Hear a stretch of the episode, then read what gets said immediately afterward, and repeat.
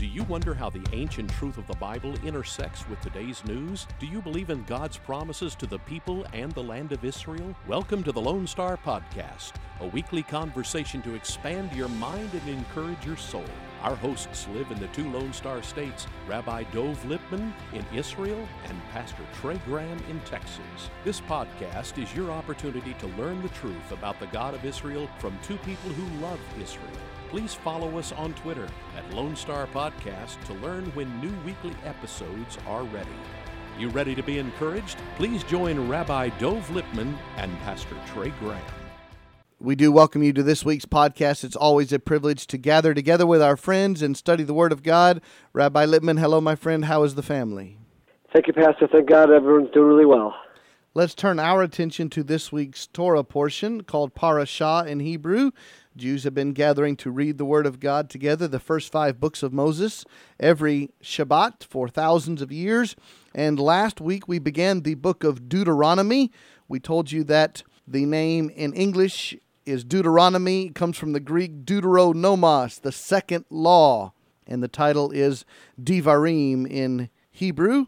And this week we come to the latter part of chapter 3 and then chapters 4, 5, 6, and part of 7, officially Deuteronomy 3:23 to 7:11, which leads me to ask you again, Rabbi, why do these breaks occur at seemingly different locations than the chapter divisions? Yeah, so we actually have two different faiths that are working at the same time here. Uh, the portion breaks are Jewish in origin, and the chapter breaks are actually Christian in origin, uh, we didn't have chapters uh, within the Jewish faith. It was just the portions. And once it became so widespread and they were related to with these chapters, we accepted it just for cross reference purposes so that the two of us can have our podcast and talk about chapter 3, verse 23, and know what we're both talking about. Uh, but when it came to the actual Torah itself, uh, it was broken up into portions, uh, but not into chapters. And that's a, a later development that actually came from the Christian community.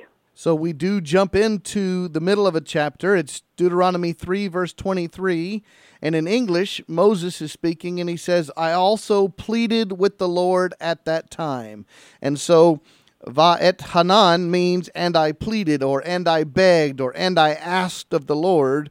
And what Moses is doing here is going back to the Lord to say, I know because of my sin and the punishment for my past disobedience you made a decree that I would not get to enter the promised land. The next generation would, but I would not. And yet Moses, longing to be in the land, he comes back again and asks one more time, May I go into the land? And so we get the name Va'et Hanan, and I pleaded, or and I begged. So, Rabbi, before we even get into the specifics of that, what is your idea here about asking the Lord again? Like we can change his mind. What do you think about asking and praying for the same thing repeatedly? We believe in the power of prayer. Uh, we have a teaching in the Talmud that even if a sword is up against a person's neck, never stop praying. Uh, we know that certainly when, God forbid, people are, are ill, uh, we pray until the very last moment, even when things look very bleak and, and uh, not hopeful. Uh, we don't know the ways of God and we don't know what could possibly turn the tide and perhaps change a decree uh, from the negative to the positive. And in this case, Moses, uh, this is not even a strategy. This is just an outpouring of, he knows the people of Israel are about to enter the land. All he wants is to cross into that land, fulfill some of the commandments that are specific to the land of Israel, gain the spiritual benefits of them. And the word Vaetchanan is not the normal word for prayer. Uh, it's a it's a beseeching, it's a pleading. So uh, we don't believe that when it comes to interacting with God, that you just ask one time and then you just move on. But uh, there has to be a real uh, feeling of communication. And we don't know uh, what could save the day. So we believe in continuous prayer, in ongoing prayer, and uh, hoping that uh, at some point perhaps that prayer uh, could work. In this particular case, uh, it does reach a point where God tells Moses no more. Uh, and in that case, then you know at that point you have to pull back. But until that happens, which doesn't certainly happen to any of us, uh, there's no such thing as too much prayer, and there's no such thing as anything wrong uh, with going back to God over and over for the things that we need and want, especially in this case of Moses, where it was for a spiritual desire. I think that those of us in the Christian faith would agree with what you just said. In the book of James, chapter 5, verse 16, the phrase is, The effective prayer of a righteous man can accomplish much. And in 1 Thessalonians chapter 5 verse 17, the apostle Paul says, "Pray without ceasing. Pray without stopping." So in both of those New Testament verses, it would agree with what you just said that it is a sign of relationship that you have an ongoing conversation with the heavenly Father. And so Moses here longs to enter the promised land. He goes back to the Lord to ask again, "May I enter the land?" He says in verse 25, let me, I pray, cross over and see the fair land that is beyond the Jordan, that good hill country and Lebanon. But the Lord was angry with me on your account and would not listen to me. And the Lord said to me, Enough, speak to me no more of this matter. So Moses is telling the people, because of our collective sin as a people, not just my individual sin, the Lord said, No, I made a decree and I will not change my mind. That's correct, and he's very, very specific uh, in the terminologies that he uses uh, when he tells Moses to stop. In fact, there are some who actually make a connection uh, in chapter 3, verse 26, when God says to him, It's enough. He says the words Rav Lach, uh, which means it's enough already, basically. Uh, way back in, this, in, in Book of Numbers, when we had the rebellion of the Korach and his cohorts against Moses, at a certain point, Moses loses it a little bit and says to them, Rav Lachem, the same terminology, enough already of you. And there are some commentaries who say that God actually chose that terminology for Moses to realize he is a person who has flaws. Yes, he's the greatest teacher of all time and the holiest human being of all time, but he had flaws also. He lost it. He's a human being, and now this is it's God uh, who's calling the shots over here. Uh, and Moses had to to hear that, to understand. Uh, yes, he's special. Yes, he wants God to hear his prayer. Uh, but even for Moses, there's a limit. Uh, he's a human being, as we saw by his losing his cool earlier. And God uses that same terminology here and literally says to him, Do not speak to me anymore about this. The very next verse, Deuteronomy 3:27, God does give Moses a special privilege. Go up to the top of Pisgah and lift up your eyes to the west and north and south and east and see it with your eyes, comma, for you shall not cross over this Jordan. So Moses doesn't get to enter the land, but he gets to see the land, a special gift, I think, from the Lord in his mercy. Absolutely. And the commentaries talk about the fact that to gain from the spiritual dimension of the land of Israel, uh, just seeing it uh, can accomplish that. Uh, just you know, Moses wanted some kind of a spiritual benefit. Okay, so God said you can look. You'll gain whatever you can gain from seeing it. And again, he wasn't just looking to see the beautiful mountains or any other views or the physical side. There's a spiritual reality that's there, which Moses, Moses was able to gain uh, just by looking at it. Let's continue moving on into chapter 4 of Deuteronomy. And remember, we named this the second law, or the we described it as the repeated sermons and teachings of Moses as the people are preparing to enter the land. And so he says in chapter 4, verse 1 Now, O Israel, listen to the statutes and the judgments which I am teaching you to perform, in order that you may live and go in and take possession of the land which the Lord, the God of your fathers, is giving you and we'll talk about verse 2 in a second. But, Rabbi, we often quote another chapter later in this portion, Deuteronomy 6, and talk about Shema, the verb in Hebrew that means to listen or hear. But we have it right here in chapter 4, verse 1. This is also a Shema. Listen to the statutes and the judgments of God. Absolutely. And it's not the uh, famous Shema that we recite as part of regular prayers, uh, but it's certainly God uh, Moses telling the people, this is what you need to do. And, and here's the key point our survival in the land of Israel is conditional on this. And Moses is saying, you need to hear me. You need to listen to this. This is a wonderful land that you're going to, but if you really want to inherit it and uh, be able to live long term in the land that the forefathers have given to you as an inheritance, you must listen to the word of God. And that's why that extra word is there, where Moses is just really trying to bring this home to the people. Verse 2 of Deuteronomy 4 is an important instruction for all of us. You shall not add to the word which I am commanding you, nor shall you take away from it, that you may keep the commandments of the Lord your God which I command you. And Rabbi, we could do well in America and in Israel today in 2018 if people would stop adding or subtracting to the Bible. That is for sure. Uh, this is a very, very important command um, on both sides. You know, sometimes you can have people who want to be uh, super holy, and I know what's best to reach holiness, and that that leads to terrible uh, results and certainly taking away from the Bible. Uh, God says very clearly, you do not take away from what this Bible says. Uh, you don't have the ability uh, to make that decision, and terrible things happen to the people of Israel when, when they do so. So uh, you can just feel the passion from Moses pleading with the people as he knows that he's going to pass away to make sure that he properly gives over these traditions and this legacy.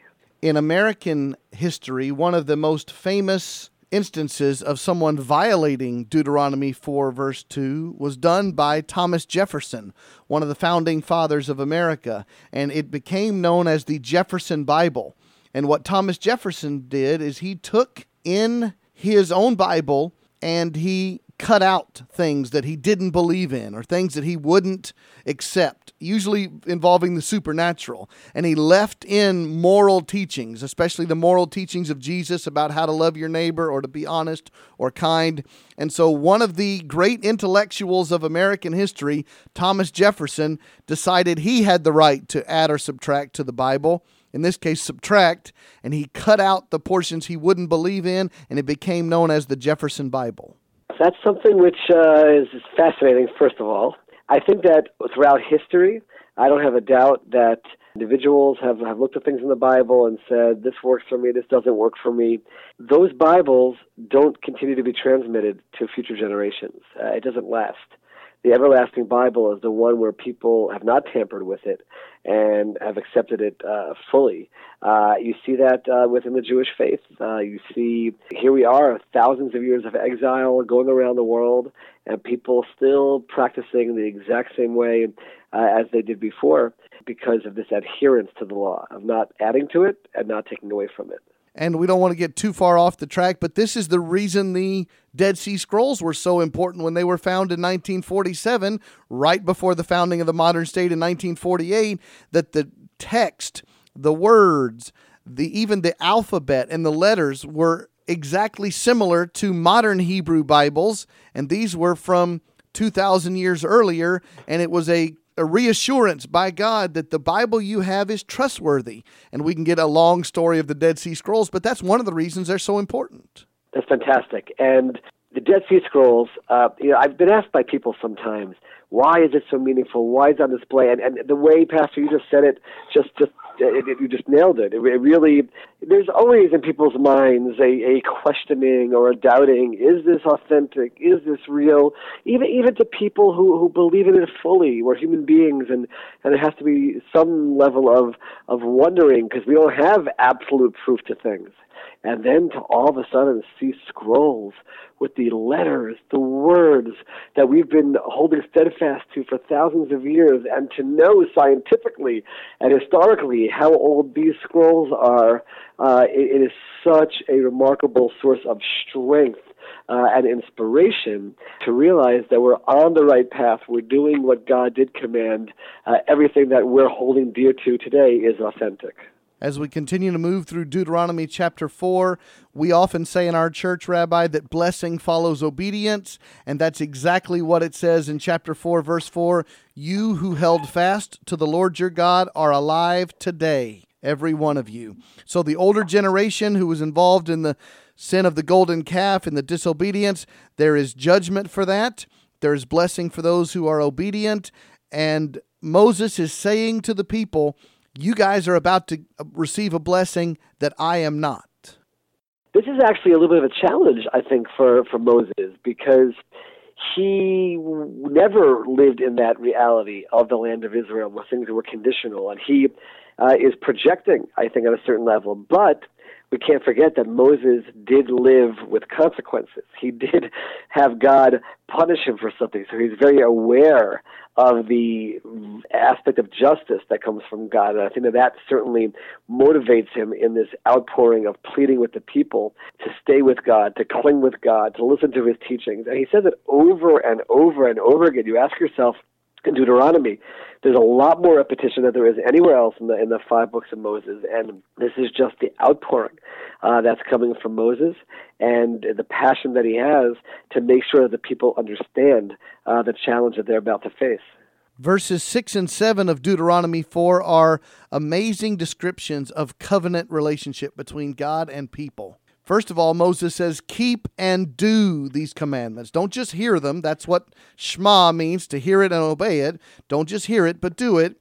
For that is your wisdom and your understanding in the sight of the peoples who will hear all these statutes and say, Surely this great nation is a wise and understanding people. For what great nation is there that has a God so near to it as is the Lord our God whenever we call on him? One of the greatest blessings of a covenant walk with God, a relationship with God. And of course, we as Christians believe that salvation through Jesus, but a close walk with God is that you receive wisdom and understanding that your life demonstrates godliness when you're around God. That's exactly right. We talk about the fact that God is the sun, meaning the, the source of the light, and we're like the moon. We just reflect God's light. The light that we have doesn't come from ourselves. Uh, it comes from walking in the ways of God and and, and reflecting uh, His light.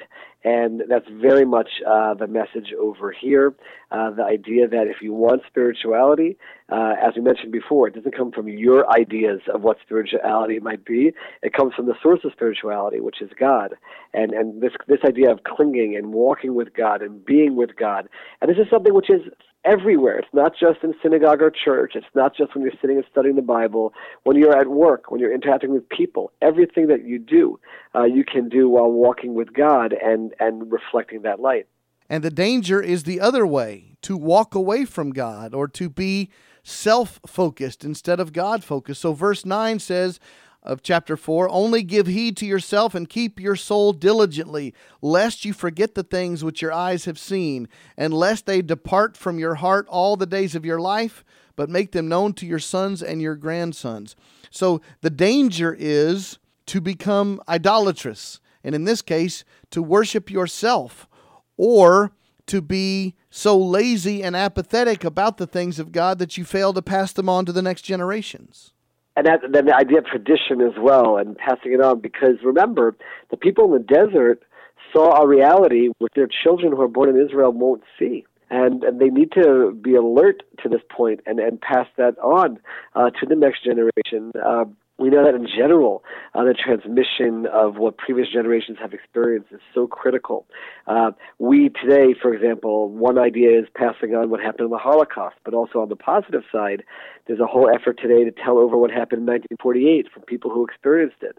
Uh, for me, I, to hear people who lived here during the Six Day War, uh, to understand it from uh, eyewitnesses, uh, this is what Moses is telling them that they need to be aware of the fact that they've experienced so much. Do not forget it and make sure that you transmit it. And now we look at Deuteronomy 4, verse 10, and we get to a very interesting phrase that I get asked a lot as a pastor, and I'd like to give my understanding of the phrase after I ask Rabbi Lipman to explain it. The idea is to fear God. So, chapter 4, verse 10 says, Assemble the people to me that I let, may let them hear my words, so that they may learn to fear me all the days they live on the earth. And this is a troubling phrase to fear God, to be a God fearing man or a God fearing woman. So, how do you teach that phrase and the meaning of it? So we view, uh, especially in a verse like this, where it we also have a context of love of God and then there's fear of God. Here, it's it's really awe. We don't want people walking around uh, in fear of every moment God might come in and smack me down and I, I might be subject to punishment. We have to be aware of reward and punishment, but it's more an awe of a creator, of a creator who's all giving, a creator who uh, has given us so much, has created the world and all powerful and all knowing. Uh, that's the way uh, we view it. Um, there are some people who do walk around constantly with the fear. I don't necessarily see that as the most positive way uh, to live because I don't want to see God as a as a punitive uh, mean type of being, uh, which is somehow what the fear seems to connote. Yes, there are consequences for our actions, and that's and that's that's that's truth. But we're talking more in a sense of, of awe. Is that the way it is in the Christian faith, or is there actual uh, living in that trembling fear? I think it's it's a very similar way, but it's it's a, a very solemn reminder. And so I want to read this quote from one author that says, "Fearing God is becoming so acutely aware of his moral purity and omnipotence that one is genuinely afraid to disobey him. Fearing God also includes responding to him in worship, service, trust, obedience, and commitment." And I think it's a beautiful phrase that says if I really believe that God is that much bigger and smarter and more powerful and more holy than I, then I would fear letting him down. I would fear losing a relationship with him. So it's not terror of being punished. I think it's fear of breaking a relationship.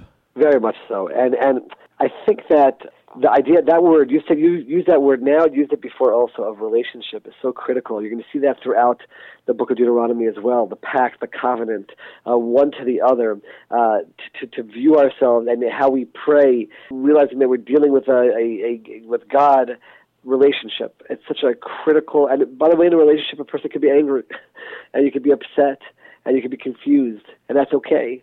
Um, as long as you obviously do so with respect that's much better than cutting off all ties uh, with, in, in the case of a human being, another person, or in God with God.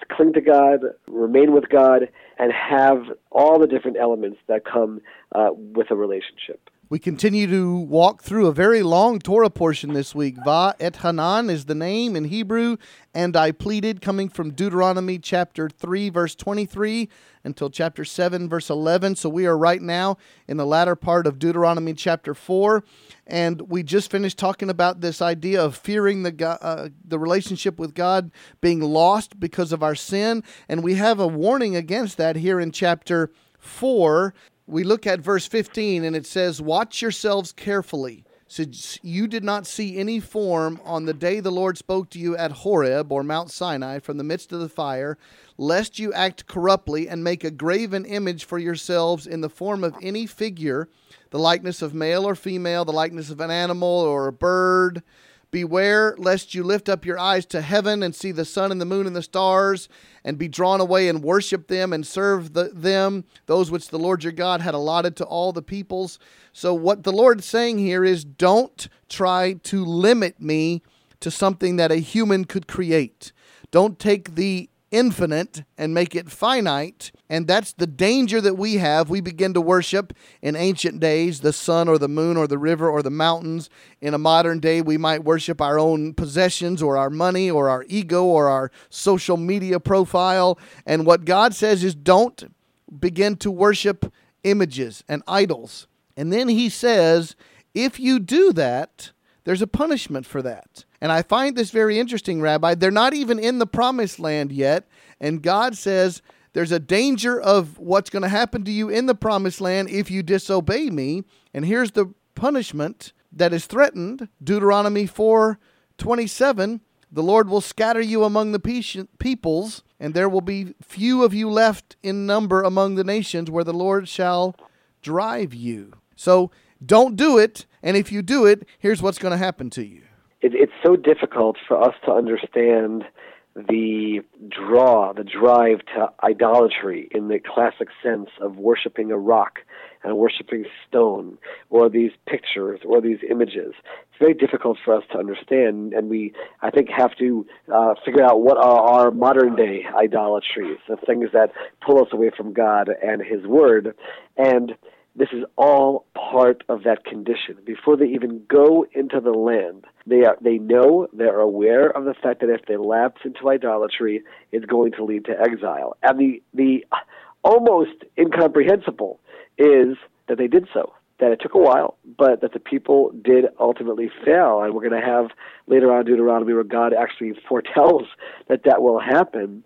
So critical that we learn the lesson of human nature uh, how we get drawn after things that pull us away from God, they were told in advance that will be the consequence, that they're coming to the land is conditional, and they still weren't able to uh, cling to uh, the righteous path.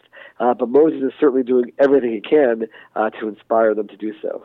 So he's speaking about the future here in Deuteronomy 4, and there will be a time of restoration. He says, From there, verse 29, you will seek the Lord your God, and you will find him if you search for him with all your heart. When you are in distress and all these things have come upon you, in the latter days you will return to the Lord your God and listen to his voice. So that's talking about the future. Then you get to verse 32 and he starts to look backwards and he talks about the former days. And it starts with God creating man. He says in verse 33 Has any people heard the voice of God speaking from the midst of the fire? Has a God tried to take for himself a nation from with, uh, within another nation by trials and signs and wonders? So we talk about wonders like the plagues and the pillar of fire and the parting of the Red Sea and the provision of manna. So what God is trying to do is don't disobey me in the future. Protect yourself by looking backwards and remembering my covenant faithfulness of the former days. Absolutely, and, and and seeing Moses take it back, I think you just made a wonderful, wonderful point mentioning creation.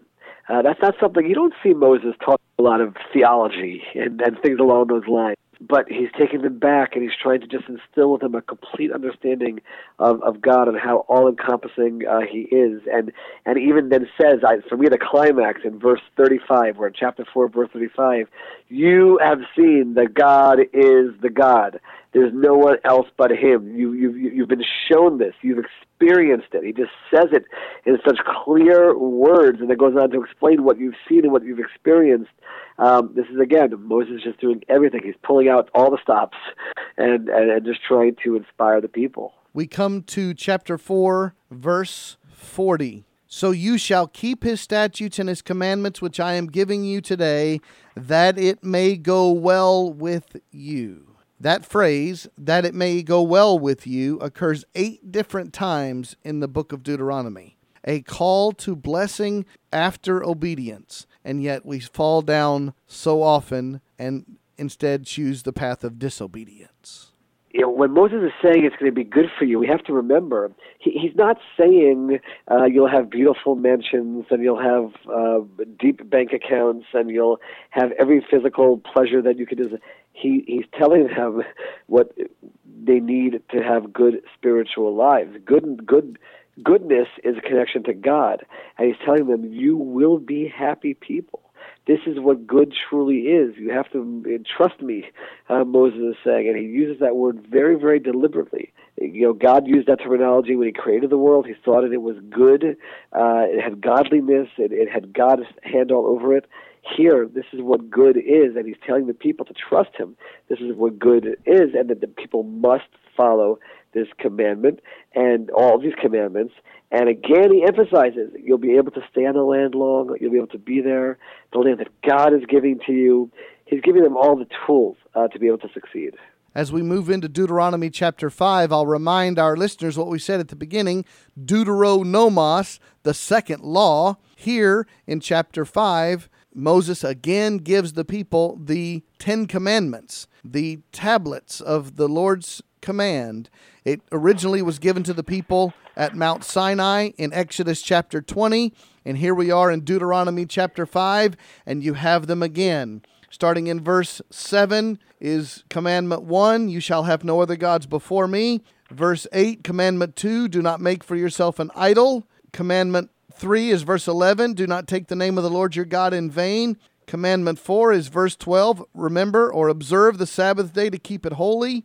Verse 16 is commandment 5 Honor your father and mother. Verse 17, commandment 6 You shall not murder. Commandment 7, verse 18 You shall not commit adultery. Commandment 8, verse 19 You shall not steal. Commandment 9, verse 20, do not bear false witness against your neighbor. And the final number 10 commandment, verse 21, you shall not covet. And so it is so simple, but not easy to walk and live a righteous life if we would live the commandments, and yet it had to be necessary for the people to hear it a second time because the fear is they would forget and they would not be obedient. For sure, Moses feels the need, especially for the younger generation who who weren't standing there at Sinai, to repeat them again. We actually do see a few differences in what was recorded in the first one, second one, and certainly uh, those who are listening can go back to Exodus and see the differences and, and, and take note of those differences. One of the primary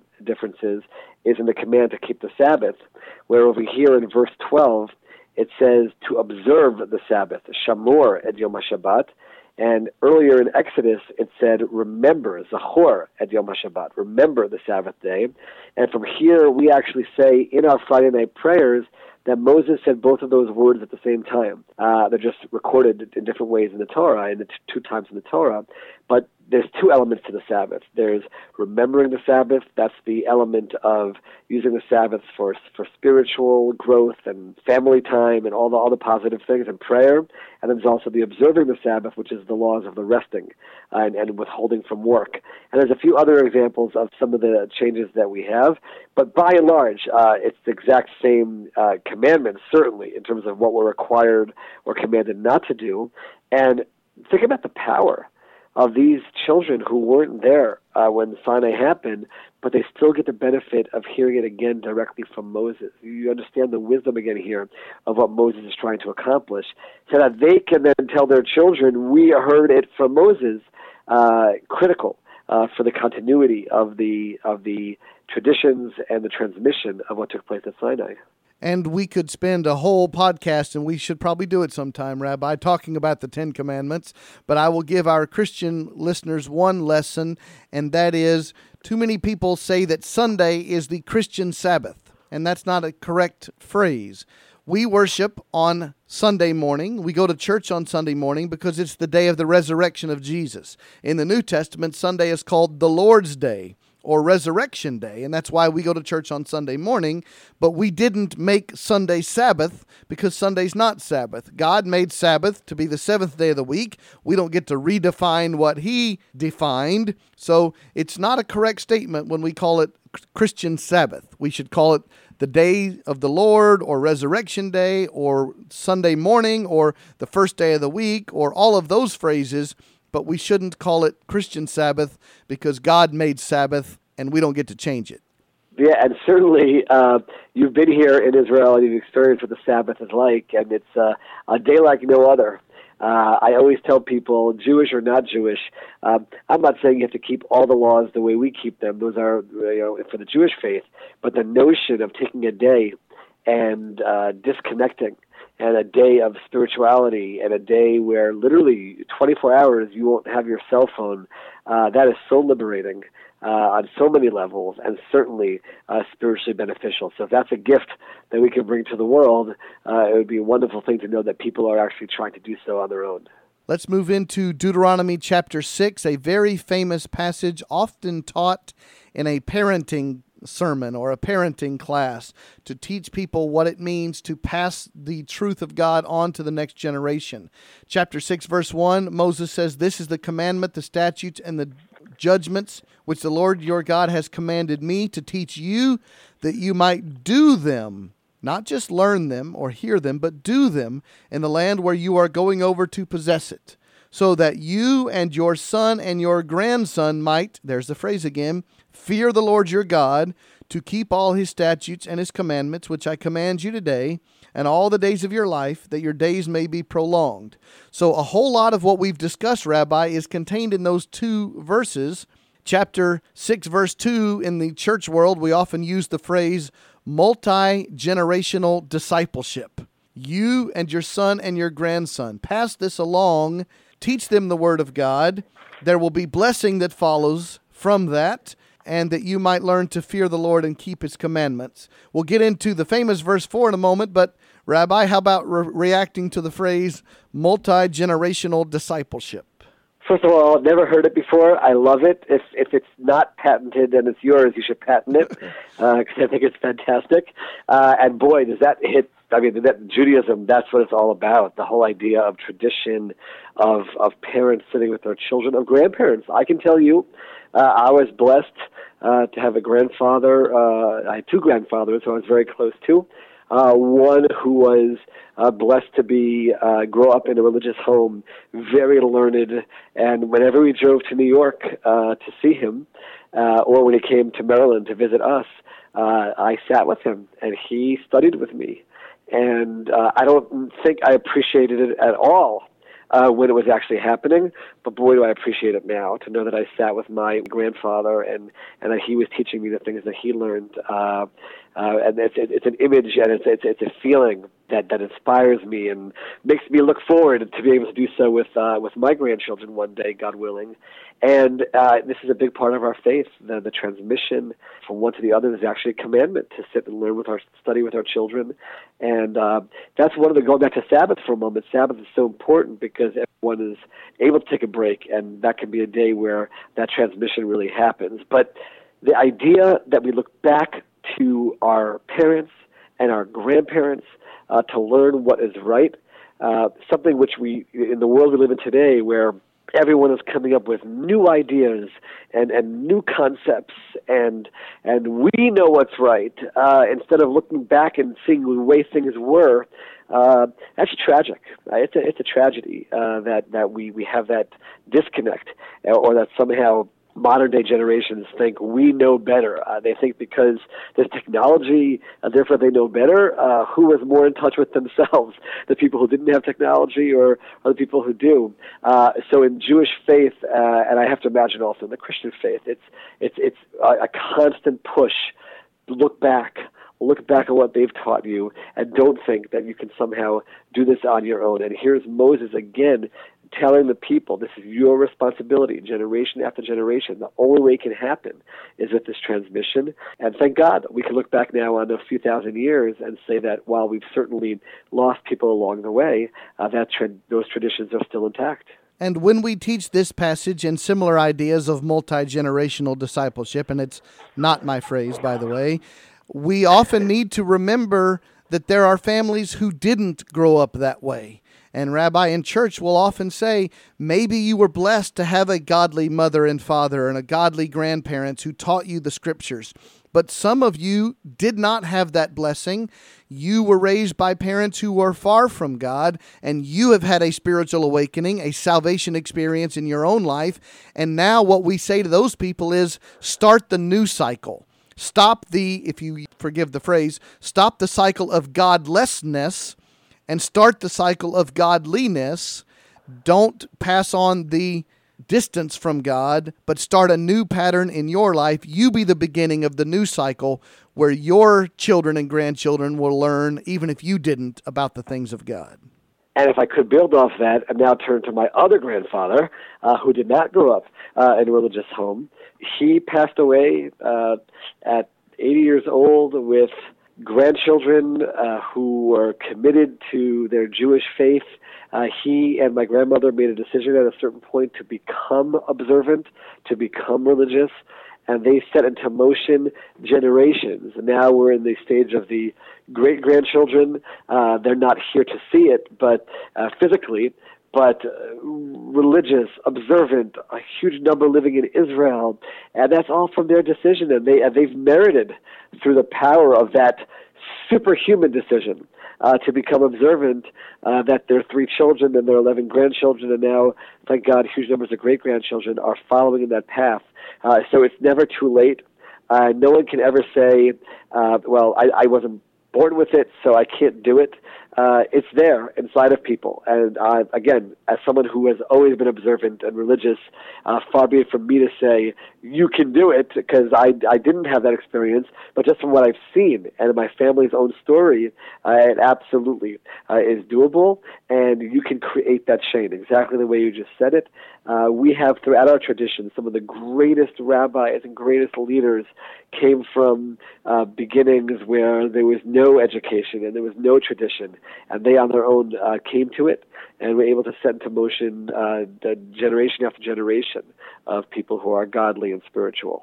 Now let's move to that famous verse, Deuteronomy 6, verse 4. We'll say it in English first and then in Hebrew. In English, Hear, O Israel, the Lord is our God, the Lord is one. In Hebrew, Shema Yisrael, Adonai Eloheinu, Adonai Echad. The most powerful, and I'm going to let the rabbi teach this, the most important prayer that's said daily in Judaism and for thousands of years, people have taught their children to not just hear, but to listen and obey the Lord. The Lord is our God. He is the one and only God. Shema Yisrael, Adonai Eloheinu, Adonai Echad. These are words that are said at some of the most powerful moments at the very end of the Yom Kippur service, after we've gone through 25 hours of prayers and begging for atonement and confession, reaching great spiritual heights, we proclaim uh, these words uh, together. Very powerful moment. We say it every day, as you said in prayer. We say it before we go to sleep. It's said in some of the prayers on the Sabbath. They're inserted, and it's what was said by Jews throughout our history as they went to the slaughter, as they were being murdered. We just commemorated Tisha B'Av, where we talked about all the tragedies that happened throughout our history as Jews were going to be killed for being Jewish, their last words were Shema Yisrael, that they accept upon themselves what it means to be a Jew, that God is our Lord, and that God is one. Those critical words. And that God is one, uh, many commentaries understand to also mean not just that, of course, God is one, but that God is the only thing. Don't translate it as one, but God is the only thing that matters. There's nothing else yes, you live physical lives and you can enjoy those lives and you can eat and you can have relationships and you can enjoy sports and entertainment and whatever it is that we do, but it's all in the context of spirituality. It's all in the context of God. And that's those critical words, Hashem Echad, God is one. And our Jewish listeners will know this, so I will remind our Christian listeners. Chapter 6, verse 8 says, Bind them as a sign on your hand and frontals on your forehead. And verse 9 says, You shall write them on the doorposts of your house and on your gates.